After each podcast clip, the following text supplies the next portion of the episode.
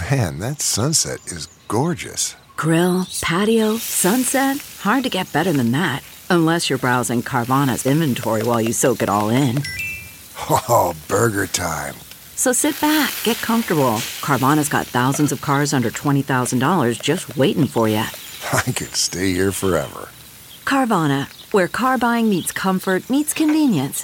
Download the app or visit Carvana.com today. ACAST powers the world's best podcasts. Here's a show that we recommend. What is the briefing room? It's a behind the scenes look at how the criminal justice system works and the lives of the people within that system. If you love true crime, well, these are the real people who do the job every day of making sure justice is served. Hi, I'm Detective Dave. I'm Detective Dan. Together, we have decades of experience in local law enforcement, a profession that we think is often misunderstood. So, we're going to explore how to do it right, and we won't shy away from when it's done wrong. These are stories you'll hear nowhere else unique, frank, and unvarnished. From the team that brought you Small Town Dicks, this is The Briefing Room. Episode 1 drops on August 30th. We'll meet you in the briefing room. ACAST helps creators launch, grow, and monetize their podcasts everywhere. ACAST.com.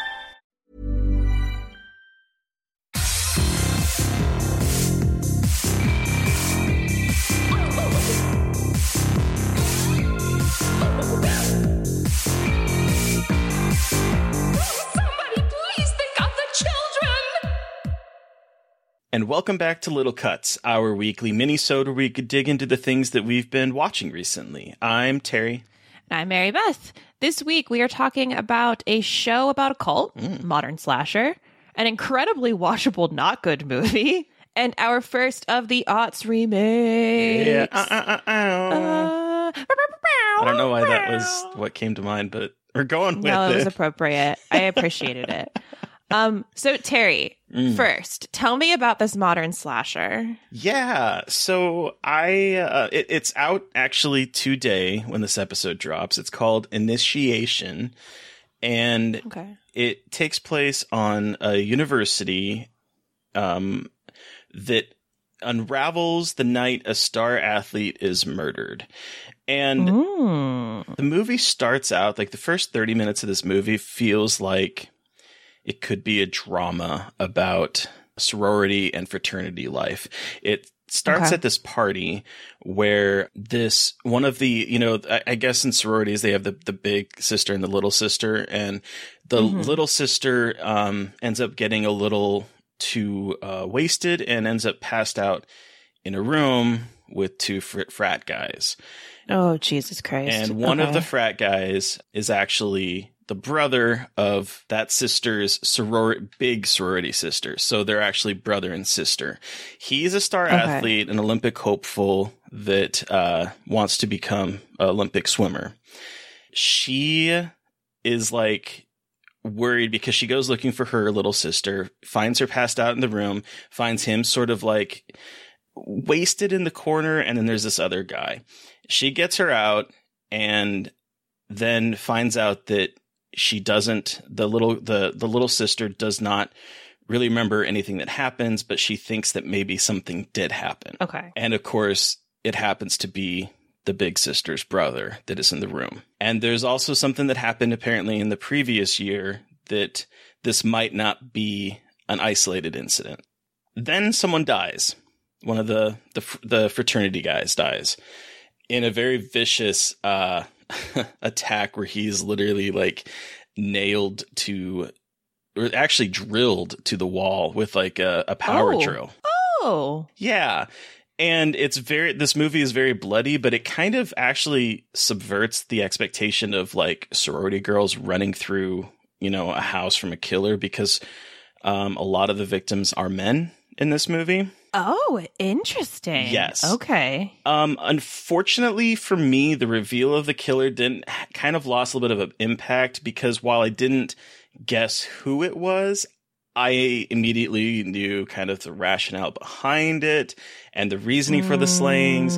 It sort of is well Mm, okay. constructed in that regard, and that like you understand why it is. And there's actually kind of an air of tragedy to the way it is revealed at the very end. But it's it's a beautifully shot modern day slasher. It's written by three people, and you can kind of tell. But like one of the writers Mm-hmm. is actually um her. It's it's her name is Is it Lindsay? Yes, Lindsay LaVanchy, who plays Yeah. the main character, the sister of the the, the fraternity Whoa. brother. So she's an actress, and she's also one of the the the three writers of this script. And you can kind of tell there is sort of um an inversion of of what you would expect. And I would say that this film is in some ways um very feminist, uh, even though like there's a lot of men attached to uh, as the director and the writers. I think that her voice kind of does shine through here. Oh. It's it's a I think it's a it's a well constructed, it's a solid slasher. It's really gory. Um, it has a social conscious message to it in some ways. I think it's kind of smart. Fuck yeah. That sounds really awesome, actually. I would be very down. Because I've like, you've seen, there's was like what The Pledge was a couple years ago Mhm. from IFC Midnight. Then there was the most recent Black Christmas. Yeah.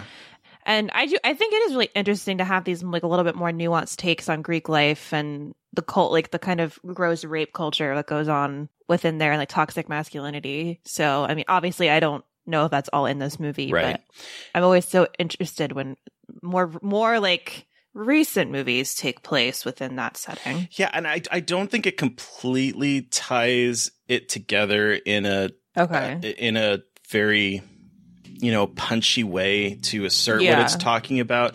But i will say that i think i think if you are approaching this as a typical slasher you might be kind of bored in the first 30 minutes. I thought it was very fascinating because it's actually a very interesting story about this woman and her brother um and her like trying to figure out what does he know? What did he do something? And that kind of pull of like trying to protect your sister, quote unquote sister from your sorority while knowing that your blood relation might have done something bad. And so there's that kind of pull that sort of leads it in the very beginning. And I found it very interesting and very enthralling to watch, but it doesn't like literally, I think it's 30 or 40 minutes in before the first kill happens. So, Oh, okay. Okay. but that was a, that's initiation. And again, it's out today, um, to rent on VOD. So, Cool.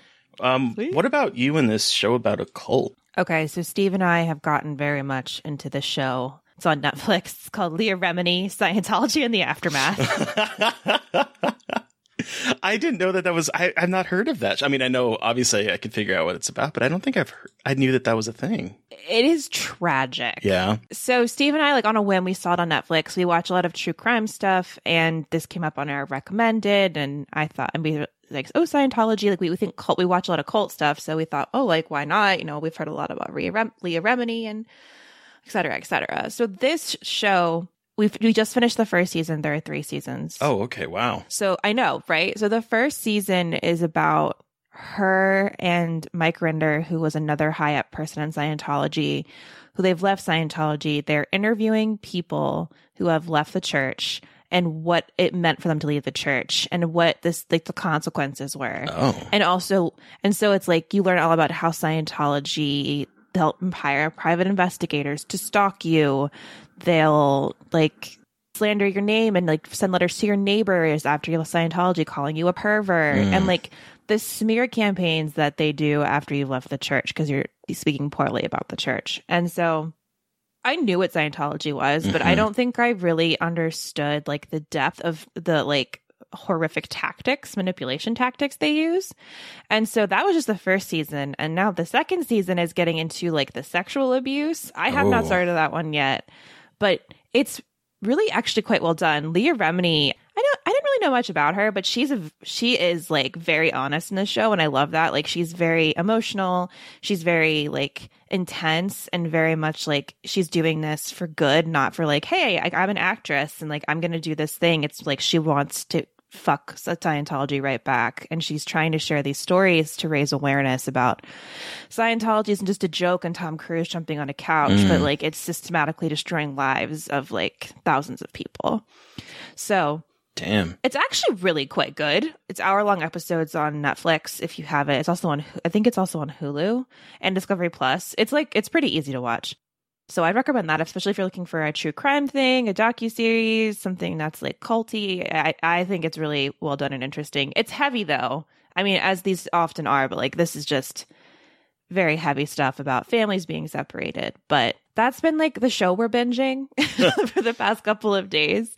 I've been I've told Terry this before I started recording. I'm working on two chapters for two separate books. the found footage chapter for um the new House of Leaves book, and then another chapter on queering the vampire for an, uh, another book called Queering the Vampire. This is a shameless plug. So I've been writing those, like my deadlines were this week. So I've been writing those nonstop. So I haven't really been watching. I've just been doing a lot of writing and looking at books and trying to remember what it means to put words down on a page. I was like, I don't know what this means anymore. So Yeah, that's awesome. yeah, so I'm very excited. That is, I mean, I- still have to edit them eventually, but that's not my problem right now. All I know is that I have sent them into the appropriate people and they are in the right hands. That's awesome. anyway. Congratulations. Thank you. I'm so happy and I'm so tired, but it's worth it. But anyway, enough about my shenanigans. You also, I think I know what this is the incredibly watchable, not good movie. Yeah. Uh, so I was, I was before I watched this movie, I was going to briefly talk about the Blob because uh, I did watch the original Blob and the remake, uh, but I didn't want to really talk about it too much because I'm going to be.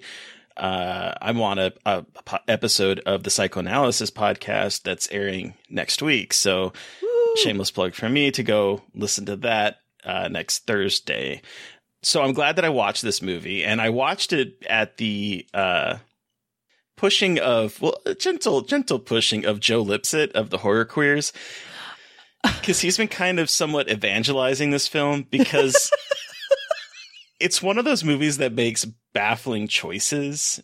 It's not good, but it's incredibly watchable. It is. It's on Netflix. It premiered, I think, last week, and it's called Things Heard and Seen. I read Joe's review Mhm. and it was the beautiful mwah, chef's kiss, like an amazing negative review that was made me want to watch the movie. Yeah, I- and, then, I- and then everyone started tweeting about it. And I was like, this sounds terrible. I cannot wait to watch it. I, I mean, I love that just the title of, of his review is is that it's a must watch, not good, compulsively entertaining thriller.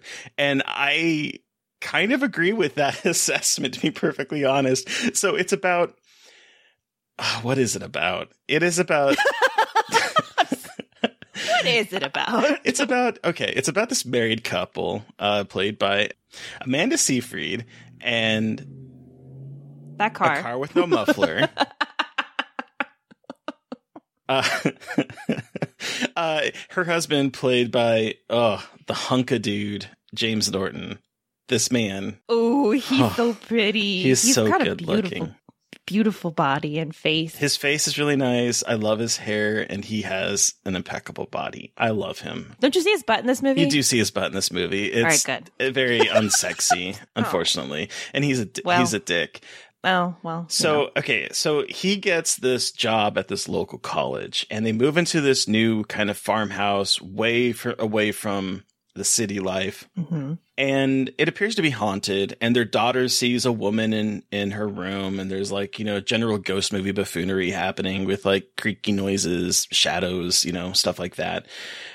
And then it kind of veers into an infidelity thriller where he starts to like Oh.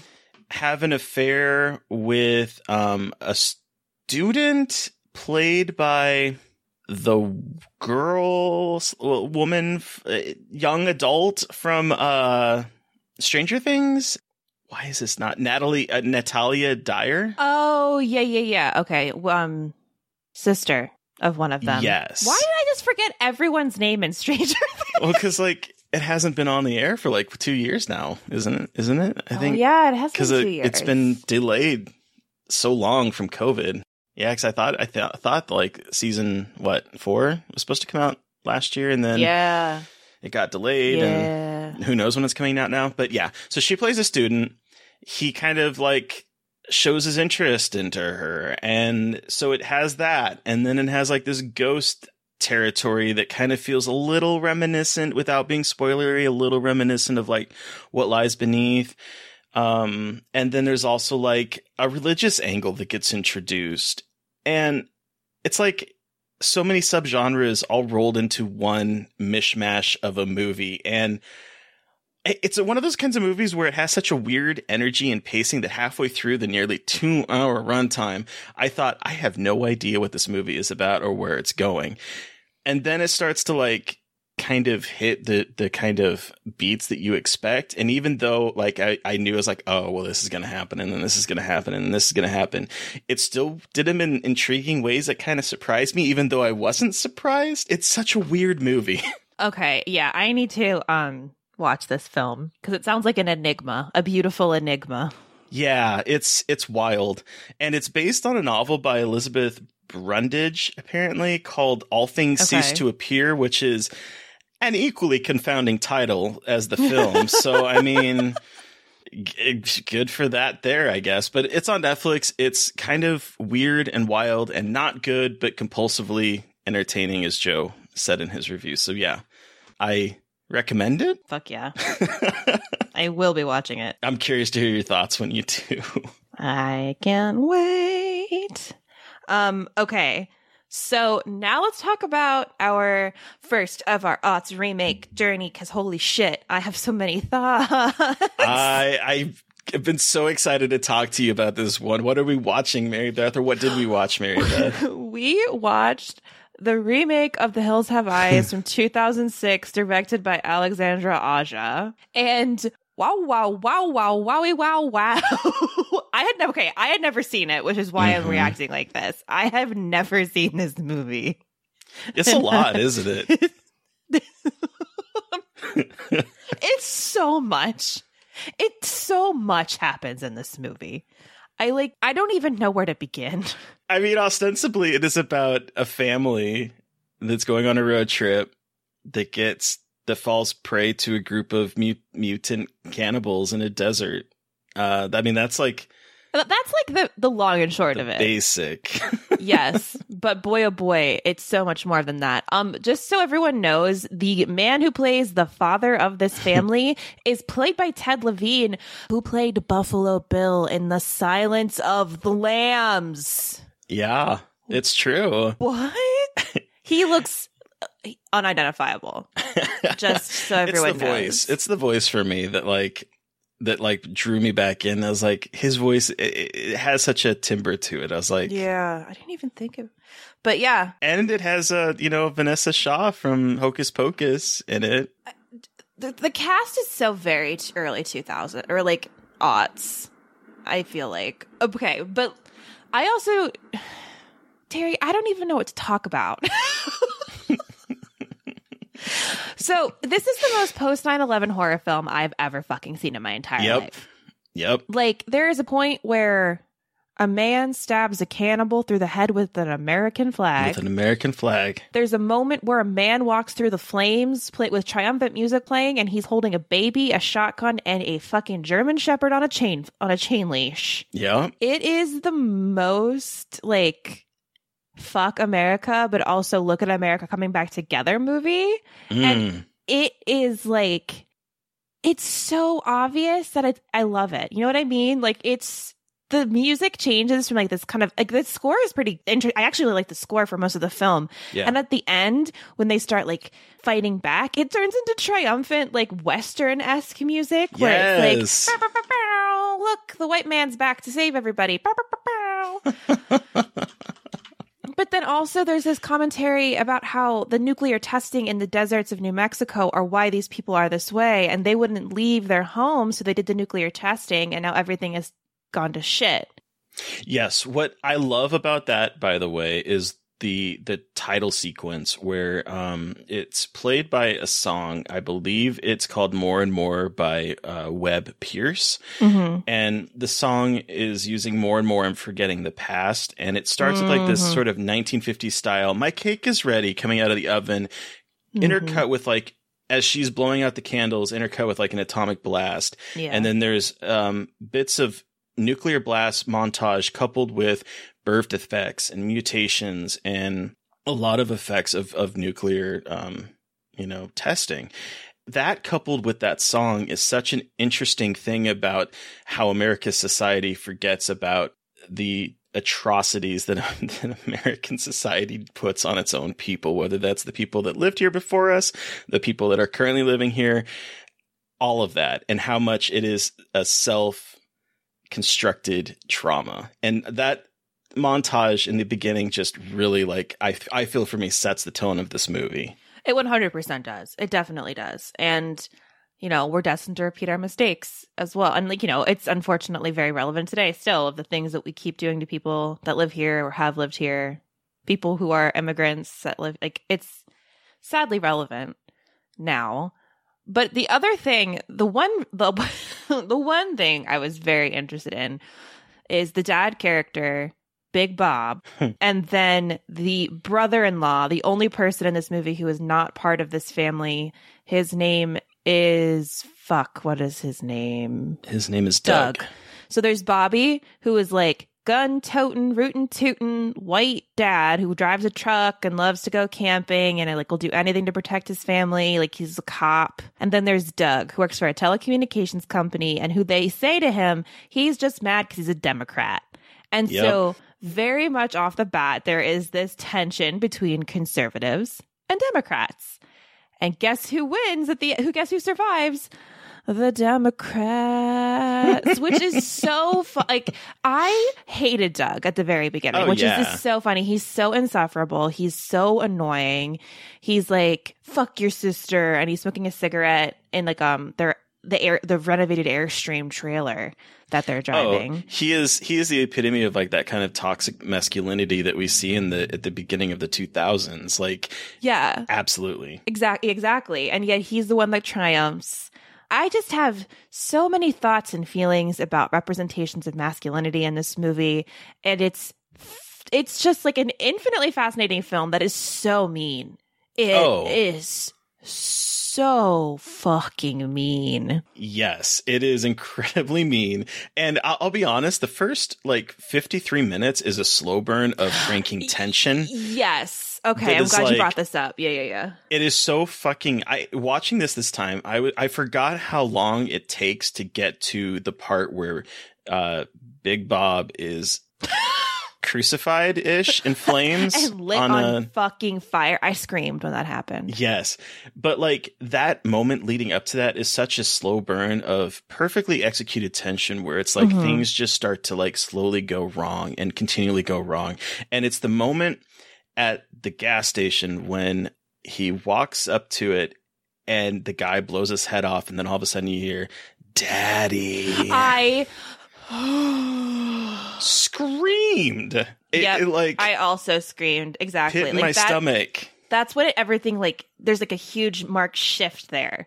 Like, oh my god, like this is exact. Like these are the kind of people. Like they're fucking with them. It's like it's a. It's now it's a mind. It's like a mind game. It's not just killing, but like fucking with you. Whew. And then there's the moment where uh, I can't remember if it's Bobby or if it's Doug runs in the trailer and says, "Brenda, watch the baby." Terry, thank you so much because I was so upset at that line. yes, Brenda, watched the baby, and he doesn't realize that Brenda is being sexually assaulted, or had just been, or is about to. I she's can't remember. I remember believe she's about to be. I think one of the guys is holding her down. Mhm. But yeah, she is about to be sexually assaulted, and It's they so just, upsetting. It's so upsetting. I like. I got. Oh my god. But like purposefully so. Like this movie is so deeply upsetting, and it knows how to be deeply upsetting. What surprises me is that you, you think about the. f- When is the last time that you saw like a studio produced film that is this nasty?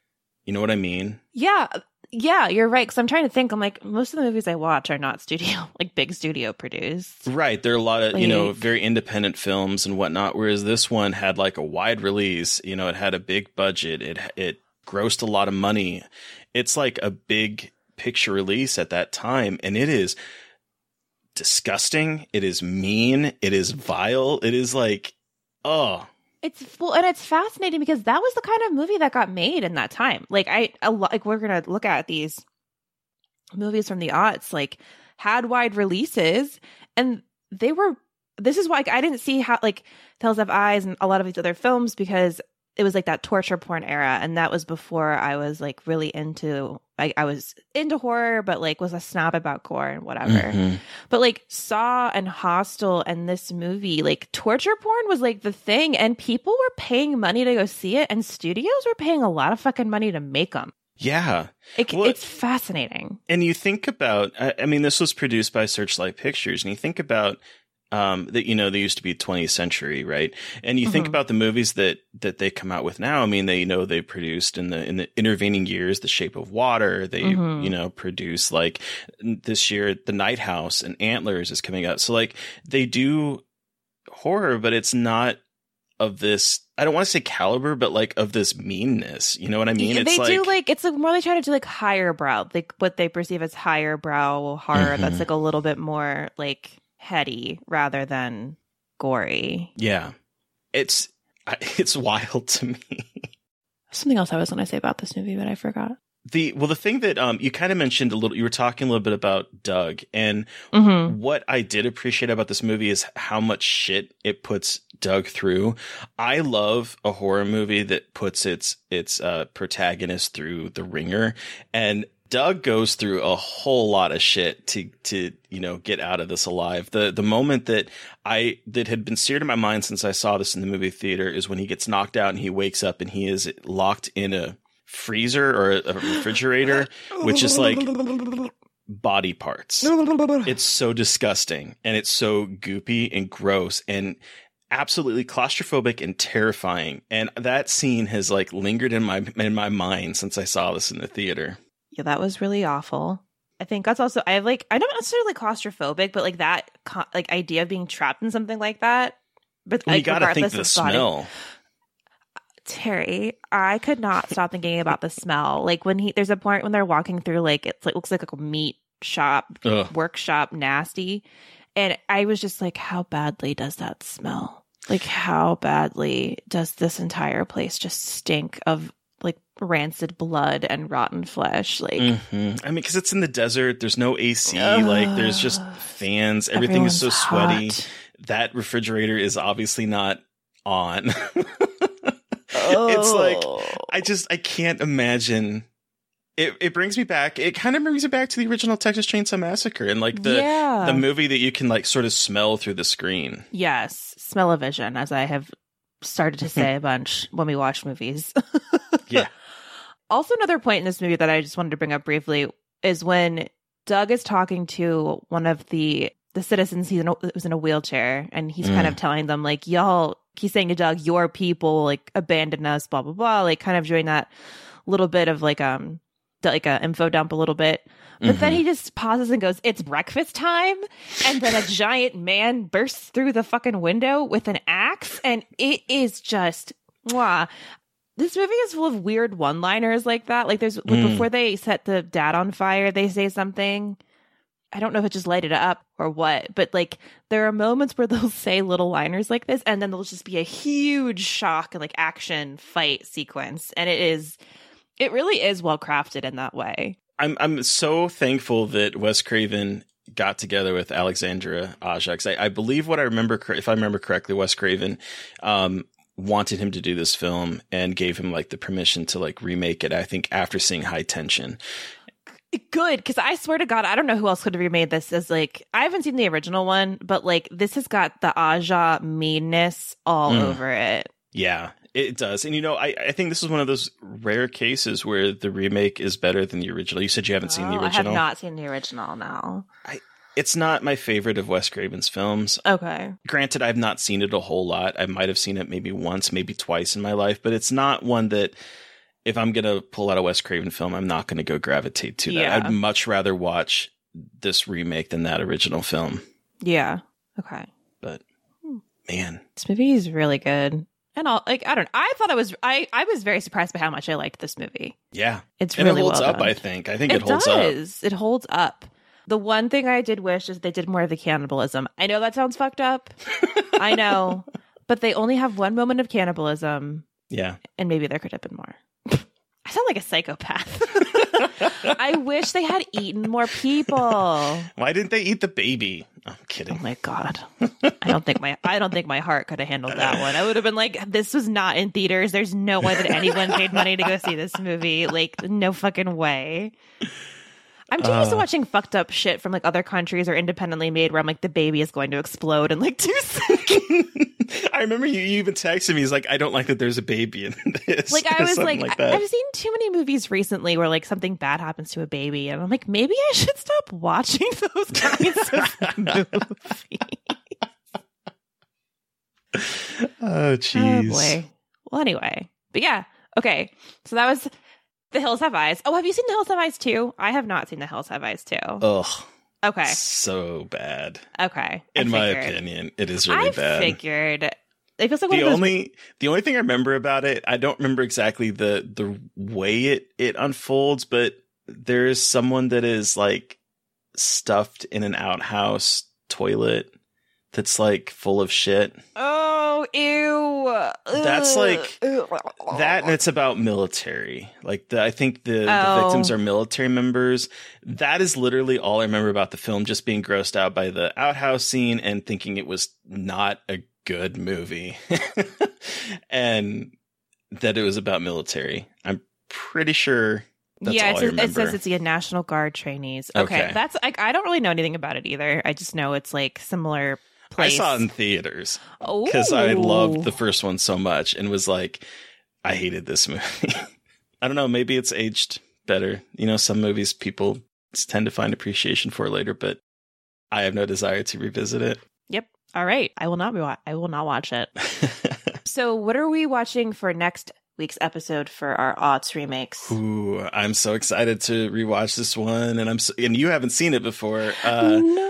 We are seeing 2005's House of Wax remake, which is so good. I'm so excited, especially because there's been a big resurgence of people talking about it on um on the timeline Mhm. on Twitter, and so I know that Paris Hilton is in it, which I'm excited for, and that's really all I know. And I've seen a couple gifs of like melting people, and.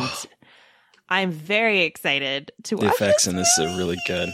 I'm so excited to revisit it. And the guy who directed House of Wax directed Orphan Camp Masterpiece from 2009. It's true. It's so true. him. He's good. He's this this movie's great. I can't wait. I'm so excited. Sorry, that's my excited sound. I love it. I'm here for it. okay, but who are we talking to on on Monday, Mary Beth? I've Oh, lost all faculties of thought and speech. We are talking to amazing artist Andrew Lassane. You have Mm. probably seen some his, of his amazing art on shoes. He does custom shoes. And we are talking to him about Tales from the Dark Side, the movie. Spoiler. Yay. Probably my favorite of the anthologies of that of that decade. Uh, and this was a fun conversation. Yeah, it was awesome to talk to Andrew and hear about all of his art and his process and horror. So you won't want to miss that episode. Yeah, it's gonna be great. Okay, listeners, you've heard from us, but we want to hear from you. Did you watch one of the films that we talked about this week and have thoughts? Do you have suggestions for one of the aughts remakes that we should talk about? Send us an email at scarredforlifepodcast at gmail.com or reach out to us directly on Twitter. I am at MB McAndrews. And I'm at Gaily Dreadful. And of course, don't forget to follow the podcast on Twitter at Scarred Podcast. And please don't forget to review, rate, and subscribe. Thank you to Eric Power for our artwork. Thank you to Sean Keller for our music. Thank you everyone for listening. Please stay safe out there, but most importantly, stay creepy. And until next time.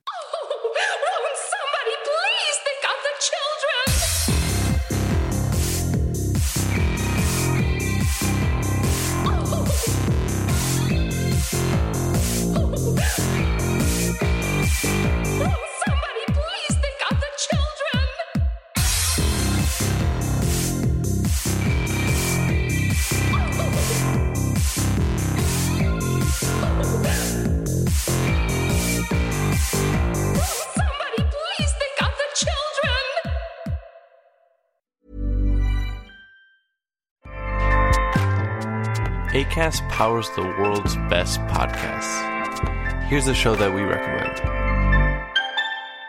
What is the briefing room? It's a behind the scenes look at how the criminal justice system works and the lives of the people within that system. If you love true crime, well, these are the real people who do the job every day of making sure justice is served. Hi, I'm Detective Dave. I'm Detective Dan. Together, we have decades of experience in local law enforcement, a profession that we think is often misunderstood. So we're going to explore how to do it right, and we won't shy away from when it's done wrong. These are stories you'll hear nowhere else unique, frank, and unvarnished. From the team that brought you Small Town Dicks, this is The Briefing Room. Episode 1 drops on August 30th. We'll meet you in the briefing room. ACAST helps creators launch, grow, and monetize their podcasts everywhere. ACAST.com.